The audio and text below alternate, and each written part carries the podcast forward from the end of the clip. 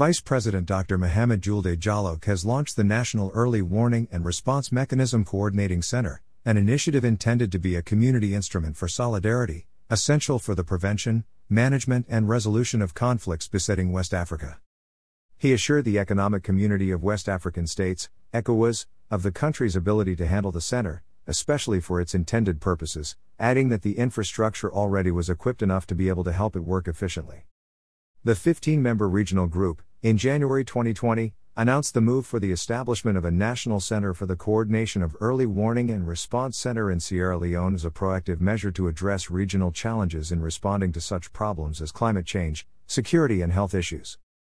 Addressing the meeting, the president of the Commission of ECOWAS, Jean Claude Kassi Brou, said they had decided to establish the center in all member states and that he was pleased to be in the country for the same launch.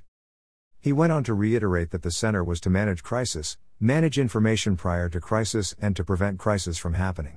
He noted that the establishment of the center would help the country to have stability in terms of peace and security. He also disclosed that the ECOWAS Commission had taken up the responsibility to fund the center for the first year of its establishment. Minister of Planning and Economic Development, Dr. Francis Kaikai, and in charge of the center, said he was pleased that Sierra Leone had joined other member states in the coordination and management of health and security crises. I want to commend the astute leadership of President Julius Maada Bio for giving his full support and ensuring the center is established, he noted, adding that he was also appreciative of all key stakeholders and donor partners for their tremendous support to the process. Head of European Union delegation in Sierra Leone, Ambassador European Noel Mueller, said the establishment of the center was laudable and would contribute to promoting the development of the country.